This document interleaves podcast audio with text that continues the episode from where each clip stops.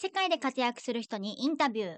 You Know Me Podcast この番組は、マキオとショーンが海外で活躍される方にインタビュー形式でお話をお伺いします。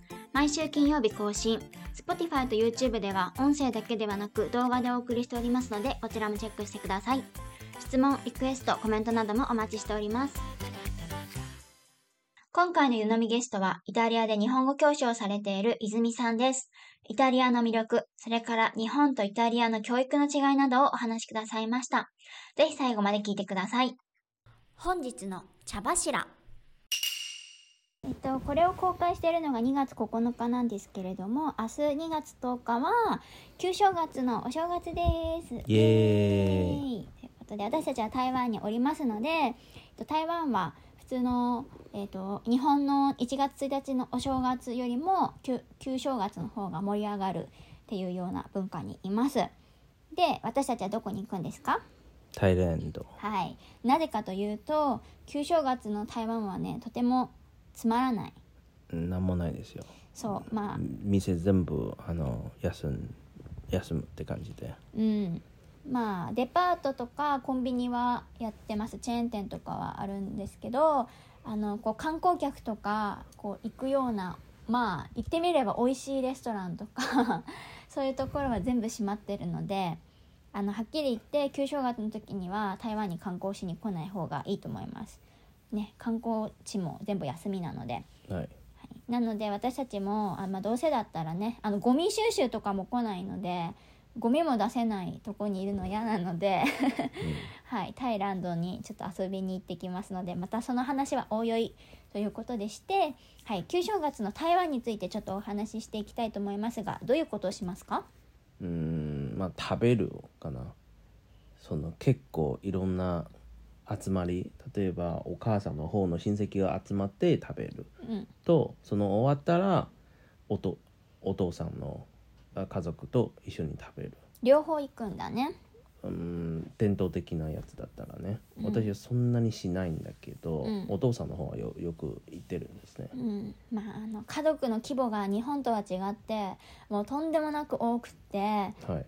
まあ、まあなたじゃあいとこ何人いますか？20人30人以上だよね。もう数えられないんですよ。という感じで私なんていとこ2人しかいないんですけど もう3000人以上多分え40人ぐらいいるんじゃない、うんいるんですよね。まあ、数えたことないんですけど、まあ、それぐらいいるのでもうね正直誰が誰だか私は分かりませんけれども、まあ、そんな中であの中華の円卓を囲んでまあ家とかでね食べることが多いですね。はい。で集まって麻雀をやる。夜通しね麻雀をしますね、はい、で子供は爆竹やるややるんですよ。爆竹花火ですね。花火もやるし。あの音がすごい花火。そう。でもただの爆発じゃなくていろんな形あるんですよ。飛ぶ蝶みたいに飛ぶとかあの忍者みたいに煙がめっちゃ出てるんですね、うんうんうん。あるいはなんていう花火みたいに上までヒューっていってるんですうん。ね、あと蛇みたいにこうニョニョニョロニョロすそうそうるやつとかでしょ？そうそうそうそうあるいはうんまあうんこみたいに出るやつもあるんですやだよよピーだよこれ。まあいろいろあるの。あるいは水に爆発したら変な煙。今絶対環境に良くないんだけどその時は楽しめたね。うん。そう。いろいろあるんですよ。うんまあで火災も多いんです。その時期が、ね。火災が多いですよね。日本の花火はこう手に持つタイプとかあるけどだいたい手に持つ感じじゃなくて地面にパンとこう投げてねやるやつとかが多いですね。うん。あとはお年玉をもらいますね。はい。と本場をって言って「紅の包む」って書くんですけれどもまあ日本と同様にね子供とか。でも子供だけじゃないか。結構みんな大人でも。大人はしない。子供。えし仕事してる人は必ずうん、必ずその下のひ、えーなんていういとことか子供とか甥っ子とかにあげるのは風習なんです会社とかだとさあの上司とかそのなんていうのオーナーからくれたりするじゃうんするんです。でも、それ以外はないんですよね。んだから大人もあるでしょ。あるよね、うん、あとはお正月。バイバイは？お参りは？お参りもあるしああさっき麻雀いたっけ？言いました。言いましたが。えギャンブルもするんですよ。ああのコロコロややつこう。サイコロ。サイコロもやってる。で今回は誰かが一番う、えーあの数が上と下。で勝ったら結構お金がもらえるうんんですよ、うんうん。あとは食べ物はなんかこれを食べる。日本だったらお雑煮とかおせちとかあるけど。魚チキンあの鶏と麺あの長いラーメンみたいなやつを食べる。食べたらうん長生き。年齢も長生きになる、その切れないその切れてないい一本の麺がすごい長いっていう。それを食べると、まあ、長生きできるっていうね。うん。話とか、そういろいろあります。あまり日本は旧正月ないので 関係ないかもしれないんですけれどもまあ意識していただければ嬉しいです、うん。本日の湯飲み本日はよろしくお願いします、よろしくお願いします。自己紹介をお願いします。はい、えーっと、イタリアで、えー日本語を教えたり、時々通訳や翻訳をしている泉マッサです。よろしくお願いします。イタリアにお住まいの方多分初登場だと思うんですけれども長靴を思い浮かべますがどのあたりのお住まいなんですか、えーっと、トスカーナ州っていうのが、だいたいイタリアの真ん中か真ん中よりちょっと北？なんですけど、はいはいそれの海海沿いの町に住んでいます。絶対素晴らしい海鮮。素晴らしい風景の ところだろうなと思い浮かびますけれども、そうですね。いいところです。はい、その流れでどうしてイタリアにお住まいになったんでしょうか？そうですね。あの、もともと外国語というか、あの、英語の勉強が好きで、で、外国語をもう一つ習いたいって思って、イタリア語を習い始めて、それで、あの、イタリアの語学学校とか行ってるうちに、あ、なんかイタリア自分に合ってるなって思って、っていうのがきっかけですかね。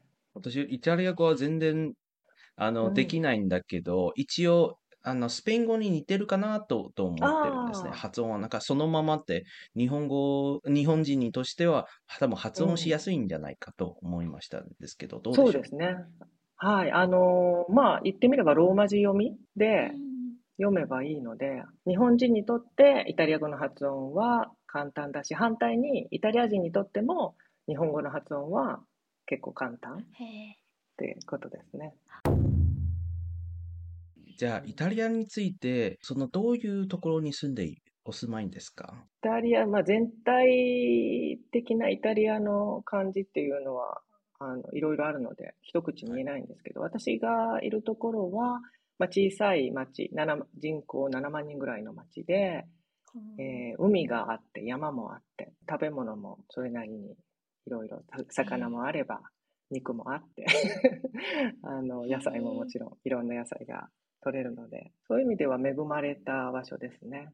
あの冬もそんなに寒くならないし夏は暑いですけどまあ日本の夏の暑さに比べたら過ごしやすい感じでじゃあ、今住んでいるところは、例えばここの原点の食べ物、ぜひ日本人もこれ紹介したいものがありますか、郷土料理的な？そうそうそうそう、郷土料理的な。この辺の人がよく食べるのはあのラビオリみたいな感じのパスタ？肉詰めパスタ？がやっぱりその手作りのラビオリってすっごい美味しいので、まあ、レストランでもそのレストランで作ってるラビオリが買ったのと違って全然美味しい。あとは、まあちょっとここから離れますけど、やっぱり生ハム関係とかね、美味しいですね。あの、切ったばっかりの、そのパック詰めじゃなくてね、切ったばっかりのっていうのは、うんやっぱり風味が全然違うので。私たちお腹減ってきたんでそっか。どうやって今の住んでる地域を選んだんですか？最初、ローマの近くに住んでたんですけど、実は私ちょっと、あの、大理石の仕事とかしてて、この近くの山で大理石が取れるんですね。で、大理石の仕事関連で、トスカーナの町に住むことにしました。イタリアで大理石ってなんかもうめちゃめちゃすごそう。そうそうです。高級そうな匂いが。うん。そうですね。大理石、そう、イタリア彫刻のお仕事とか、モザイクの仕事の人もたくさんいらっしゃるんですけど、それ以外にあの、日本の、なんていうか、結構公共ビル、高層ビルとか結構大きな会社のエントランスとかに大理石使われてるところが多いので、そういうところに輸出してますね、イタリアの大理石を。今、日本で有名なビール、どちらがあの使われてるんですか？そ実は日本向けの大理石がすっごく減ってるんですよ。なぜかというと、あの、まあ、大理石は一応高級品じゃないですか。ちょっと景気が、ね、下向きなので、イタリアからわざわざ仕入れる人が、まあ、仕入れる会社がちょっと少なくなってて、すごく減ってて、今、いろいろちっちゃいのはあるんですけど、でもすごく少ないんです、今は。どういうきっかけで日本語を教えようとしてたんですか？そうですね。あの、今のことに関連して、大理石の仕事とか通訳の仕事が少なくなった15年前ぐらいなんですけど、その頃に、と昔、日本にいる時に、日本語教師養成講座っていうのをたまたま取ったことがあったので、日本語教えてみようかなという感じで、気軽な感じで始めたんですけど、最初の頃は、ね、こんな田舎で日本語を習いたい人いるのかなって思ってました。でも、なんとか15年ちょっとが経つんですけど、続いてるので、なんか学校か何かで、えっ、と、生徒さんに教えていらっしゃるって感じですか？はい、あの、一応小さい教室、小さい部屋というか、を借りてて、もともとはもちろん対面でやってたんですけど、コロナ禍でイタリア一番最初に大変だったじゃないですか、コロナの被害が。そうでしたね。はいはい。それで、学校とかも全部対面禁止になって、で、それでオンラインに切り替えて、オンラインに2年間やって、その後、今はミックスでハイブリッドでやってるんですけど、意外と、あの、対面よりオンラインで参加する人の方が多くて、そうですね。だから一応教室でやってるけど、オンラインで参加もさししてもらってます。じゃあ参加してるその学生さんたちはどんどういうような年齢？年齢は、グループレッスンは基本的には中学生以上っていうふうに言っうんてるんですけど、残るのはやっぱり高校生以上の人が続ける感じですね。で、上はもちろん50代、60代の人もいらっしゃる感じで。じゃあ皆さんどう、どうして日本語を勉強しようと？ねえ。私も不思議です。け ど私が知ってる限りでは前はやっぱりあの柔道とか空手とかそういう武術関係で日本に親しんでて日本語を習いたいとかなんか昔のアニメとか昔の映画日本映画でっていう人があったんですけどもう最近は若い人はほとんどアニメですね。はあ、やっぱり。もう本当にアニメですね。あの古いアニメから新しいアニメまで皆さん。あ、あとあの結構日本の歌ポップス関係、うん J-POP J-POP。聞かれてる方も多くて、日本語がまだ習ってないのに歌えるみたいな、すごい。私聞かないんですけど、そういう方が、うん、多くて変わりましたね。うんじゃあ一方、増えてます？なんか学生さんは急に増えたというというか。続ける人の数はそんなに増えてないですね。っていうか、あの、うんバーって最初に始める人が増えることは、年によってはあるんですけど、だいたい、まあ、3ヶ月が、私から見ると、続ける人と続けない人が分かれる時期で。3ヶ月？はい。結構思ってたより短い。そう。まあ、100日超えてるんで、まあ超えてないかもしれない。そういうことですね。うん。10月に始めるので、クリスマスまで、ね、10、11、12と、クリスマスまで。うん続いたら、まあ、次の1月になっても、また来てもらえるんですけど、その前に、うん、やっぱり無理とか、思ってたのと違うとか、そういう やめていいかれますね。じゃあ学生さんにとって何が一番なんかここ日本語は難しいというか、どうしても理解しにくいところは？3ヶ月のそこは何何がポイントなんでしょう？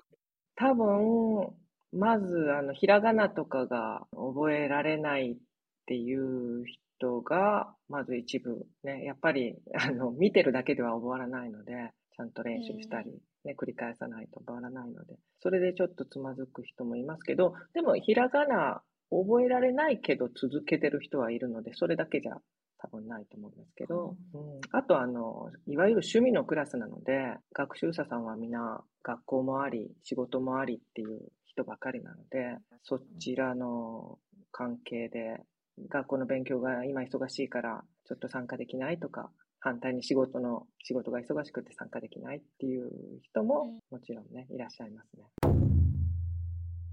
じゃあ、日本とイタリアのなんか教育システムの違いはあありましあありますでしょうか？そうですね。教育システムは違うところがたくさんあると思うんですけど、まずその、何、小学校、中学校とかいう、その教育システムで言うと、イタリアは5、3、5なんですね。小学校5年、中学校3年、高校5年。高校の5年が結構大変ですね。っていうのが私、日本人から見ると、その先生との高等試験っていうんですか？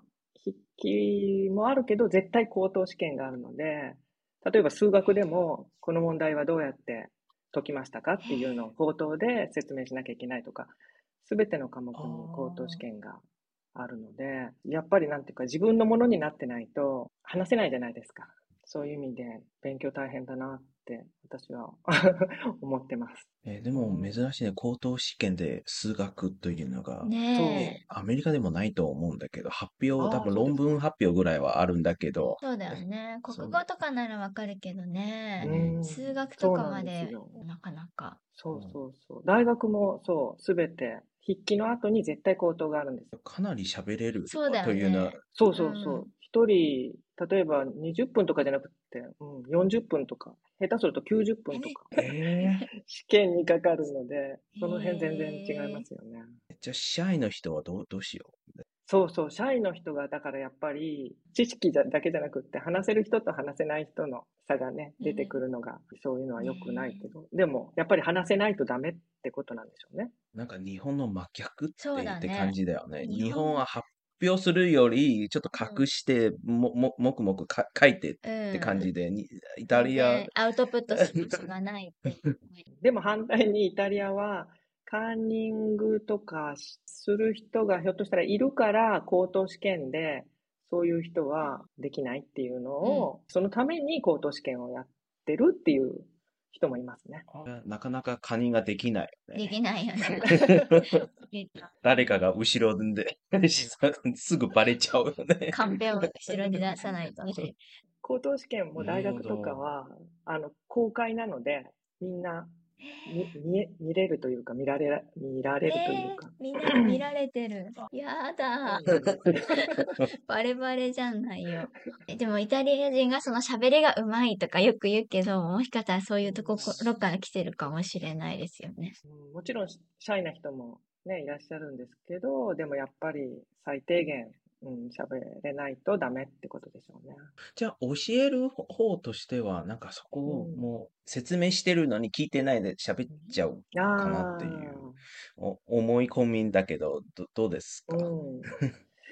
反対に、反対にって言ったら変ですけど、日本語を習う人結構シャイな人が多いような気がします。うんアニメの世界、そういうことだよね。現実にさ話すのがちょっと難しいから、やっぱり異世界。と、アニメとの世界に、みたいな。まあでも、もちろん、あの、授業中ちゃんとわからないときは発言してくれるので、それは、こちらも発言できない人も、そうやって発言できる人が質問することによって、助かってるかもしれないので、それはいいかなって。ご経験の中で印象深い話、あの、一つをお願いします。これは、そう、いろいろ考えたんですけど、あの、日本語を教えてる中での印象深い思い出というか、ちょっとまあびっくりしたのが、アニメをたくさん見てるけど、日本語は習ったことがないっていう人が一度教室に来て、もうペラペラ喋れて、私のことも全部分かって、えーって、えすごい。それがやっぱえり、やっぱりインプット大事だなって思いましたね。ーもうずっとアニメだけを見て勉強したっていうことですか？おそらくアニメ毎日10時間ぐらい見てるんじゃないかと思いますけど。逆に使う単語はちょっと変になってしまうんじゃないんですか？例えば、お前聞けとか。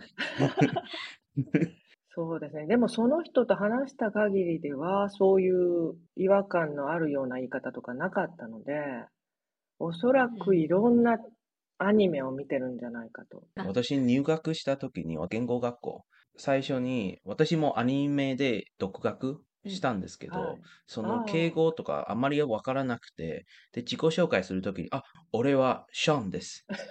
よろしくって。い いきなり俺って言っちゃった。そうそうそうそうそうそう。えお前たち聞けって感じで。でというエピソードはありました。みんなドン引き。そうそう。学学長さんはち、お前はダメです。お前ダらメですって言われたんです。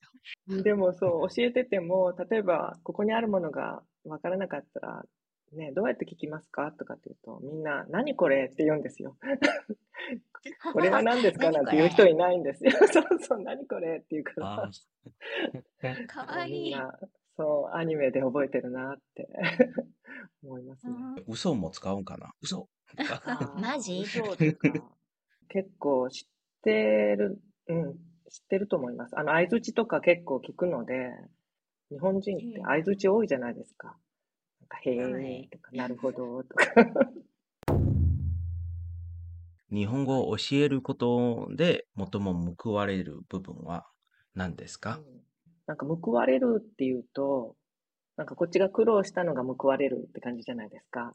だけど、私はあんまりなんか苦労してるつもりがないので、私がまあ教えてて嬉しく思うことっていうのはやっぱり学習者の方のやっぱり成長が、ね、上達が実感できるときなんですけど、でもなんかそれだけに私がそれをだけを考えちゃうと上達しない学習者の人はねどうするんだってなっちゃうので本当に見てて個人差があるので上達する時期とか読むのが早くなる人もいれば話すのが上手くなる人もいるしいろんなところで上達する人がいるのでそういう小さいことできれば見逃さずにチェックしていってサポートできたらいいなっていつも思ってるんですけど、うん、あとなんか諦めない？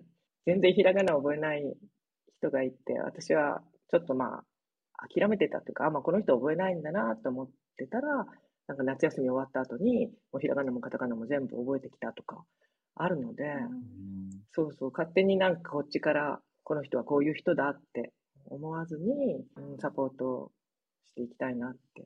そそれで、うん、私もまあ上達が喜べるっていう風になると思います。このショーンさんのあのお母さんももうずっと日本語を勉強していて、まあ、にもともと日本に旅行に行くのはすごく好きなのであの台湾からしょっちゅう日本に遊びに行ってるんですけど、もう20年ぐらい日本語うん。勉強してるんですね。20年かけてやっとひらがな覚えたって感じでしたね。去年、去年かな。去年ぐらいにやっとひらがなは読めるわみたいになってきて、あすごーいみたいなそうですね。じゃあ次20年カタカナみたいな。すごいですよ。そすねそのその気持ちは本当にこう絶えないでやり続けるっていうのは本当にリスペクトですよね。すごいなと思います。うん、反対にね、20年もちゃんと続けてるっていうのはすごいですよね。ねえ、うん外で見てる人の方がなんで諦めないの？ってね思っちゃいそうだけ本当ど。にね。そうそうそう。やっぱりね、あ諦め、外の人も諦めちゃダメっていうか、そうそうう、ん見切っちゃダメだと思いますね。うんそれが関係ない他人の意見とか何を思い出は何も関係ないですね。そう、できればその好きを持続させることをね、サポートできたら一番ですよね。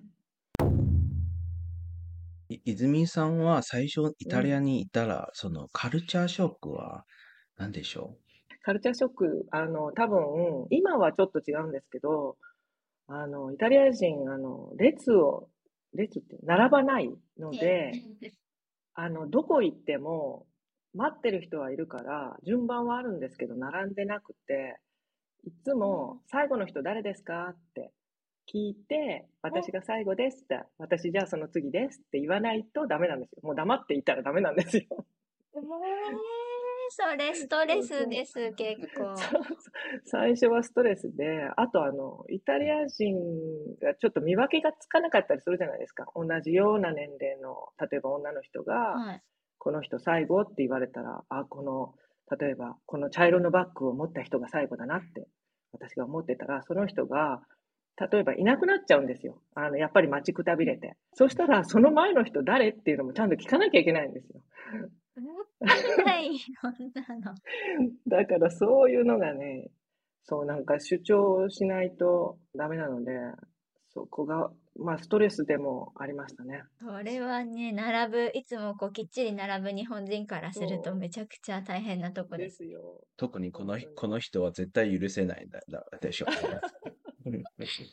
なんで並んでないの？ってすごい思います。そうですよ。本当に並ばないので、今はでも、さすがにナンバー制になって、なんていうか、なんかナンバー取るやつがあるので、あーとかう。ん。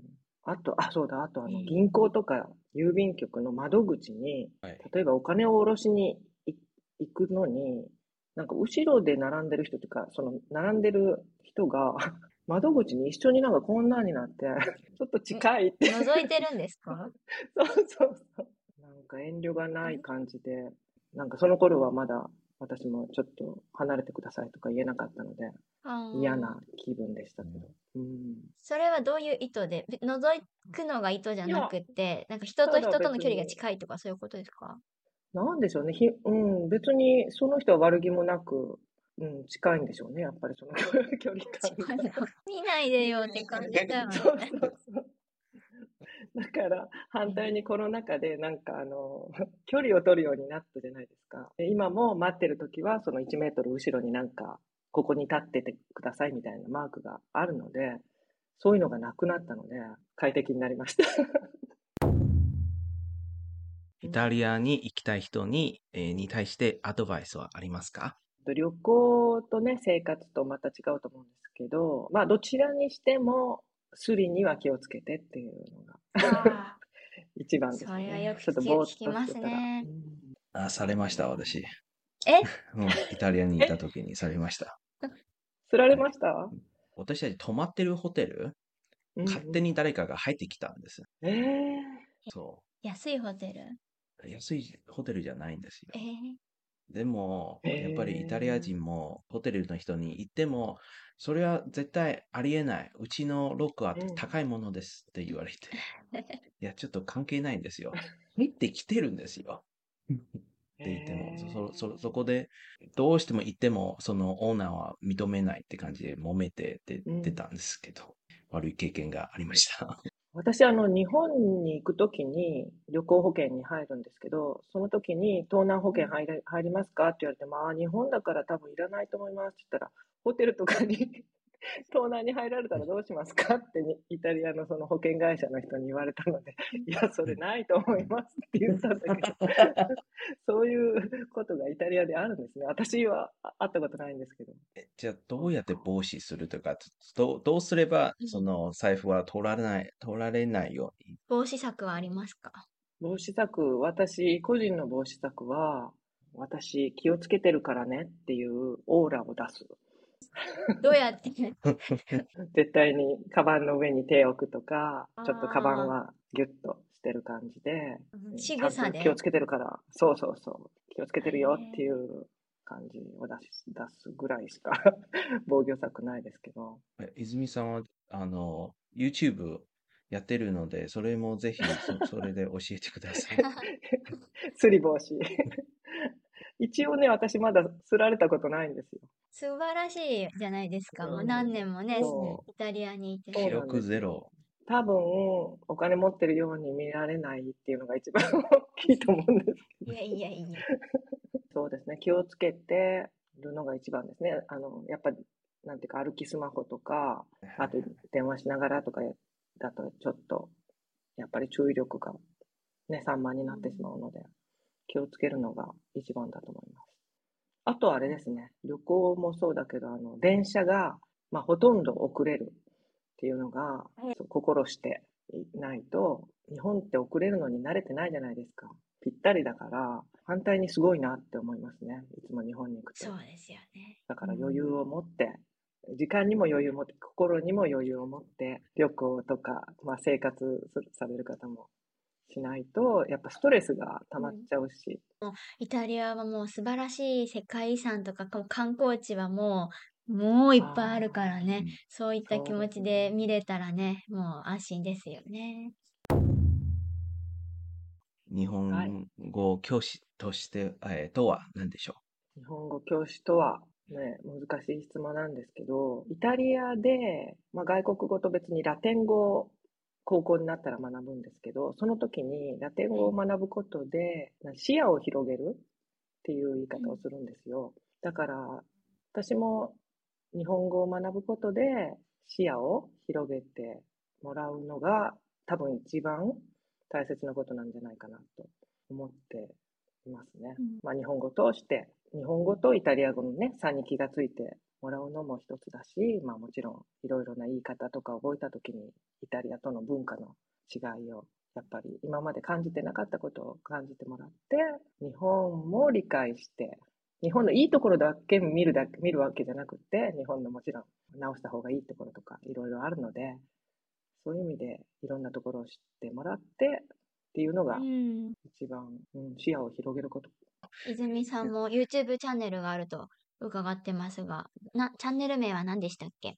チャンネル名は泉マッサーだと思うんですけど、その日本の視野を広げるのに、言葉、日本語習ってない人にも、日本のいろいろなことを、あの、伝統的なことも、伝統的じゃないことも、いろいろな人にお話を伺うっていうのを、まあ、オンラインで毎年1回っていうか、1回に 4, 4人ぐらいの方に聞くんですけど、そういうのをやってるので、そういうので、あ、でもそれあの、イタリア人に対してやってる ことなので、日本人に宣伝するわけじゃないんですけど、それも一つの視野を広げるですね。で、イタリア語がわかる方がもしいらっしゃればね、そうですねも。うぜひ積極的に、はい、見ていただきたいですね。